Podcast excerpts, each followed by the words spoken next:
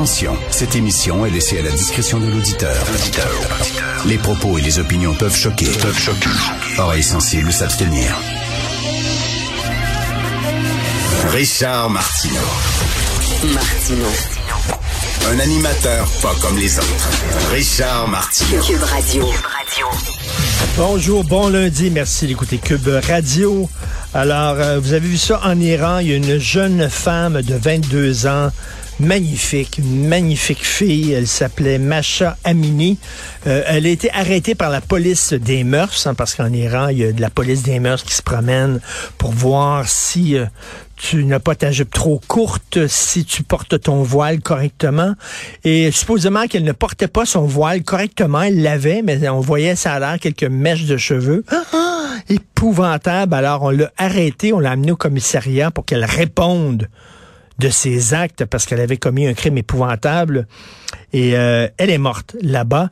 Les autorités disent qu'elle a fait une crise cardiaque rendue euh, au commissariat. Mais selon certains euh, témoins, selon défenseurs, des défenseurs des droits de la personne, elle aurait été frappée sur la tête, elle a eu une fracture du crâne et elle est tombée dans le coma et trois jours après son coma, euh, elle est décédée. Donc, 22 ans. Et là, il y a des femmes à, sa, à ses funérailles euh, de cette jeune fille-là. Elle n'a pas eu des funérailles grandioses comme la reine à Londres aujourd'hui, mais à ses funérailles, les femmes de son village se sont mises à enlever leur voile. On peut voir une vidéo sur les médias sociaux, sur Twitter entre autres, c'est extrêmement touchant.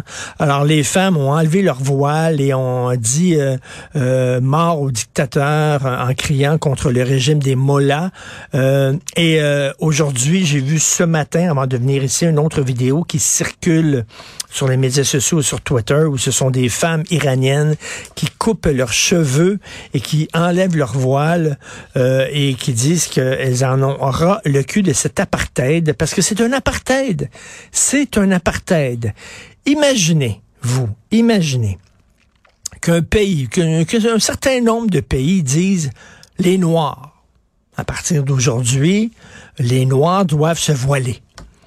Alors, si tu es noir dans notre pays, tu dois porter un voile, un signe distinctif, euh, un peu pour, euh, je sais pas, expier tes péchés d'être noir. C'est un peu ça, là.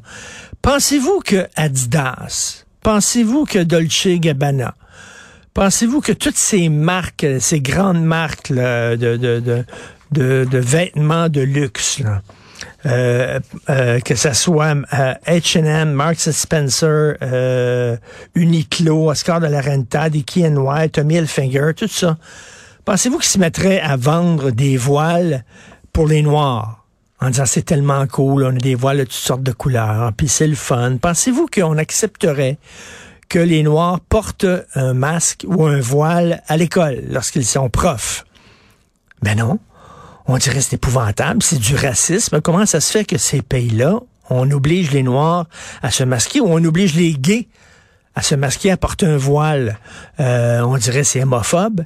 Mais quand c'est des femmes, ah, ben c'est leur culture. C'est leur culture. Moi, être une femme, je serais tellement en crise. Voyons, non, c'est leur culture. On n'accepterait pas ça, cet apartheid-là envers les Noirs, cet apartheid-là envers les gays mais on accepte cet apartheid-là envers les femmes. On dit c'est leur culture. Alors là, partout dans les boutiques maintenant, vous avez maintenant des, des, des photos de mannequins voilés. Et il n'y a pas un maudit manuel du gouvernement fédéral où il n'y a pas une fille voilée tout le temps. Et euh, dans toutes les publicités des grandes entreprises, maintenant, pour euh, paraître cool, pour paraître cool, on met une femme voilée. Euh, moi, j'apprécie particulièrement Yves Saint-Laurent, le designer Yves Saint-Laurent, hein, qui est décédé maintenant, mais lorsqu'il était vivant, avait toujours, toujours refusé de faire des voiles Yves Saint-Laurent. Il dit, voyons donc, ça n'a pas de sens. Et Pierre Berger, qui était son compagnon de travail et son compagnon de vie, Pierre Berger disait, il faut, on a l'obligation d'être du côté de la liberté. C'est-à-dire que si on banalise le voile, euh, on est du côté des mollahs, on est du côté des dictateurs et pas du côté des victimes. Bref, je ne comprends pas le silence des féministes occidentales là-dessus. Est-ce qu'on les entend? Non. Rappelez-vous, euh, à Cologne, en Allemagne, il y avait une horde d'immigrants maghrébins qui étaient partis à la chasse aux femmes, qui avaient violé un paquet de, jeunes Allemandes, il y a eu des viols collectifs et tout ça, c'était épouvantable. On n'en a pas parlé ici. Pourtant, c'est drôle, les féministes occidentales, le patriarcat, habituellement, ils aiment ça attaquer le patriarcat. Oui, mais c'est le patriarcat blanc. Le patriarcat blanc. Le patriarcat arabe, le patriarcat haïtien, le patriarcat latino. Non, ça, c'est leur culture. Mais le patriarcat blanc, ça, c'est cœur. Ça, ça n'a pas de maudit bon sens. La langue française, elle est sexiste. Il faut se battre contre l'écriture française ordinaire. Il faut euh, imposer l'écriture inclusive qui est beaucoup plus ouverte et tout ça. Mais c'est drôle, mais quand il y a des régimes anti-femmes, qui sont euh, des régimes arabes ou des régimes de pays du tiers-monde ou de pays africains ou tout ça, là, on les dénonce pas parce que ben c'est un peu du racisme quand même dénoncer. Arrêtez là. Alors là, les féministes occidentales ne dénoncent pas ce qui se passe en Iran, n'appuient pas les femmes iraniennes dans la rue parce que c'est un patriarcal, c'est un patriarcat qui est musulman. Et là, ça serait de l'islamophobie. Ah ben là, on va dire, mais quand, quand, quand c'est quand c'est le temps de critiquer, par exemple, la misogynie du de l'Église catholique, et on y va, parce que l'Église catholique, c'est surtout des blancs.